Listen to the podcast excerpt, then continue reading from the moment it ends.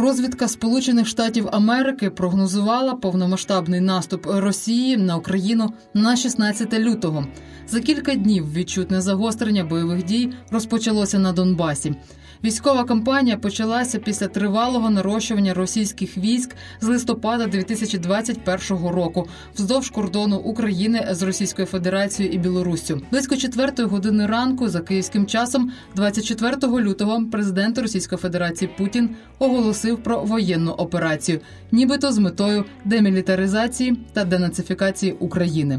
Через кілька хвилин почалися ракетні удари по всій Україні, у тому числі поблизу Києва. Російські війська вдерлися поблизу Харкова, Херсона, Чернігова, Сум, увійшовши з Росії, Білорусі та тимчасово окупованого Росією Криму. За перші тижні війни тисячі українців вимушені були стати біженцями як всередині країни, так і за її межами. Тисячі українців загинули. Серед них більше сотні дітей. Тисячі українців стали волонтерами, які допомагають вимушеним переселенцям, військовим, територіальній обороні один одному. Мене звати Дарія Бура, і разом з агенцією Бітюк Медіа ми розкажемо про усіх цих людей у подкасті Вижити. Люба вісім років, поки триває війна в Україні, була волонтеркою. Її чоловік доброволець. Вона очікувала повномасштабного наступу на Україну від росіян 16 лютого, як і говорила розвідка. Зібрала тривожну валізку, боялася за дітей. І напередодні бомбардувань зрозуміла, що треба залишити квартиру у Києві. Та у село її батьків на Київщині все одно зайшли російські танки. Для мене війна почалася в 2014 році, е, тобто всі ці вісім років вона була в Україні. Серед моїх друзів було дуже багато е, тих, хто е, воював на Донбасі, волонтерів. Взагалі, вся ця тусовка наша в Києві була це волонтерська, така волонтерсько-військова. І я реально очікувала, що напад буде 16-го. Він не відбувся, видихнули. Вже ближче до 20-го числа я така кажу чоловіку. Е, я хотіла вікна заклеїти скотчем, давай заклеїмо вікна. А він такий, типу, ти що, взагалі дурочка якась, ну, типу, не позорь мене, я правосек, я типу, дружина правосека, отак, типу, нагнітає. Ні, ну, навіть не думай. Ми жили недалечко біля Житомирської траси і біля Гостомельської траси, де в районі між Гостомелем і Бородянкою Бучанської громаді е, жили мої батьки. Там село було таке Здвижівка. Ну, воно є ще, слава Богу. І там жили мої батьки. Тобто, перше, що я собі надумала, десь якийсь перший прильот, я хватаю, хватаю дітей з чоловіком сідаємо в машину і їдемо швиденько. От чомусь село мені здавалося, тут така безпека, безпека. Е, Тобто план був. І от 23 числа чоловік приходить з роботи і каже мені: Люб, а давай ми з'їздимо в гості до Даші, це до, до нашої подруги, яка живе у Львові. Тепер вже я дивлюсь на нього такими очима. Ти що, ну, не в собі? Ну, чого ми поїдемо до Даші, якщо е, ну, типа, все тихо поки що. Він такий Люб каже, в мене чуйка. І оця чуйка мене не покидає, тому що чоловік у мене він е, воював на Донбасі, він е, ну, не не сама кіпішна людина коротше, в світі. Тому е, ну, це, те, що він мені сказав, мене вже почало трошки кіпати швиденько, буквально за 10 хвилин ми згребли все, типу, все, що змогли згребти, ну якось вже в такій, типу, паніки. Ну, хоч паніки ще ж 23-го не було, всі спокійно спали і відпочивали. От. Ми ще виїжджали з Києва, тобто ще було все спокійно. Е, ми заїхали на Бортнічах на заправку, заправили повний е, бак е, газу, повний бак бензину, спокійно, без паніки. Ми їхали цією дорогою з е, Гостомельською трасою. Тобто ми доїхали до Гостомеля, приїхали через Гостомель, виїхали до Здвижівки. Тобто, все було спокійно. Ми приїхали до батьків, і 24-го, вже в 5.20, десь так, дзвонить моя близька подруга і каже, і кричить, прям кричить мені в трубку: Люба, хватай дітей виїжджайте срочно з Києва, а вона жила на Позняках. У нас тут чут, чутно вибухи. 5.30 роблю собі каву, виходжу на ганок у батьків е, курити. І тут я чую бабах. Притом такий конкретний, ну не то, що там шибки задрижали, але чую. Так як батьки жили над е, трасою, над Старокиївською, прямо от, машини, тобто валила велика кількість машин з Києва.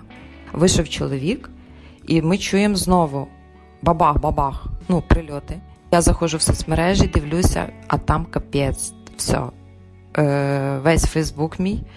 Е, Все, почалося, почалося. Ви чуєте, ви чуєте вибухи, почалося війна.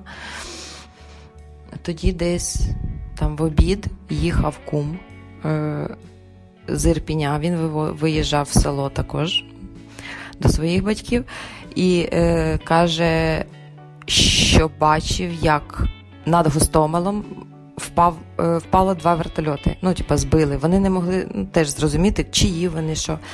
І вже десь в обід почали літати ці вертольоти. Дуже багато вертольотів і літаків. Літаки вище, вертольоти ну, зовсім низько.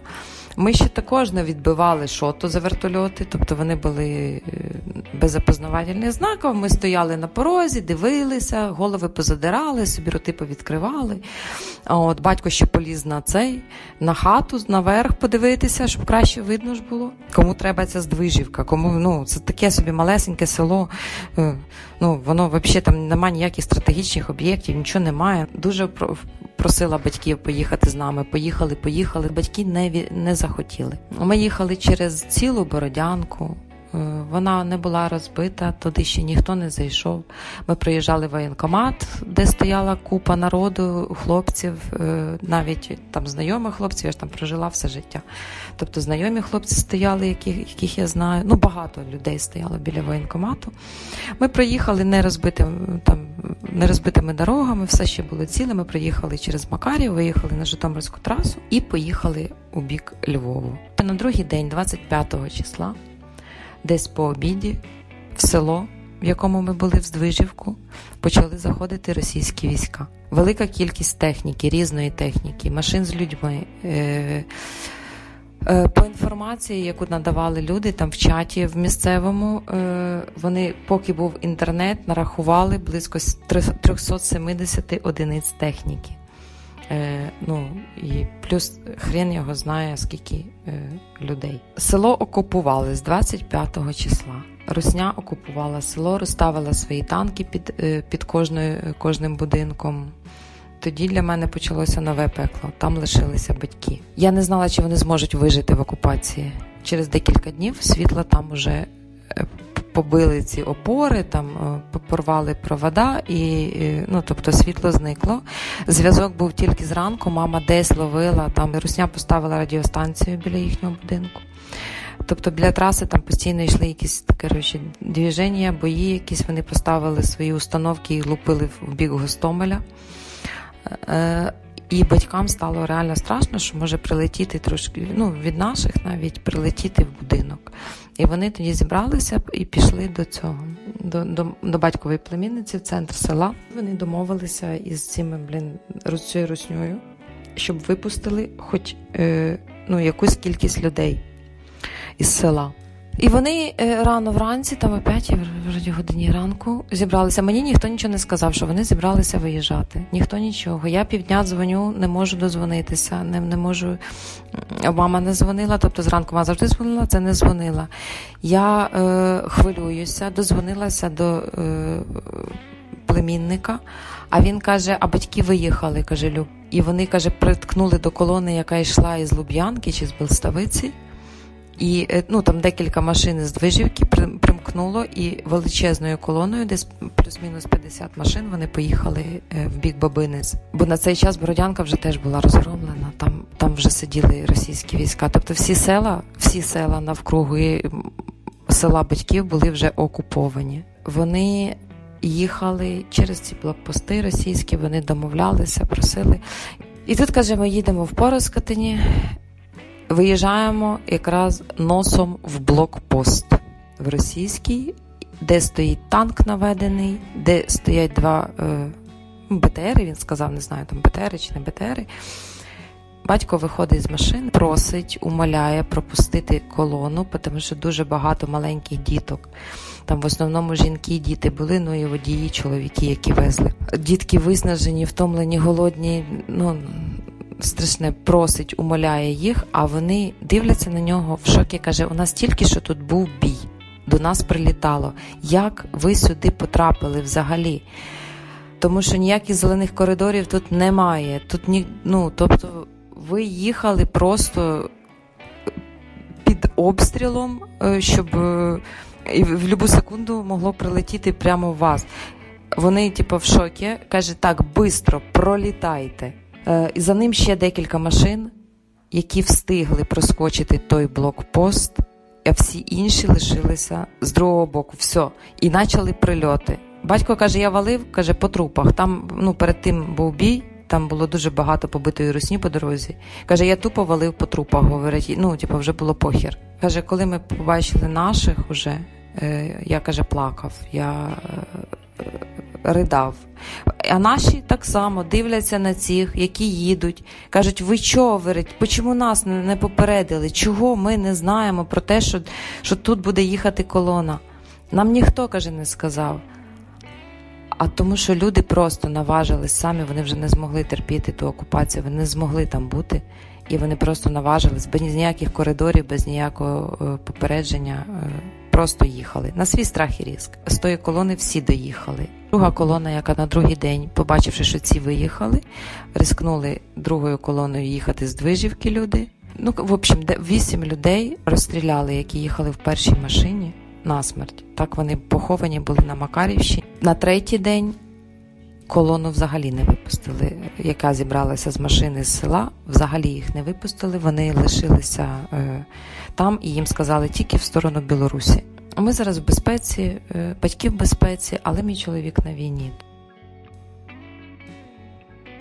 За перші тижні війни тисячі українців вимушені були стати біженцями як всередині країни, так і за її межами. Тисячі українців загинули. Серед них більше сотні дітей. Тисячі українців стали волонтерами, які допомагають вимушеним переселенцям, військовим, територіальній обороні один одному. Мене звати Дарія Бура, і разом з агенцією Бітюк Медіа ми розкажемо про усіх цих людей у подкасті Вижити.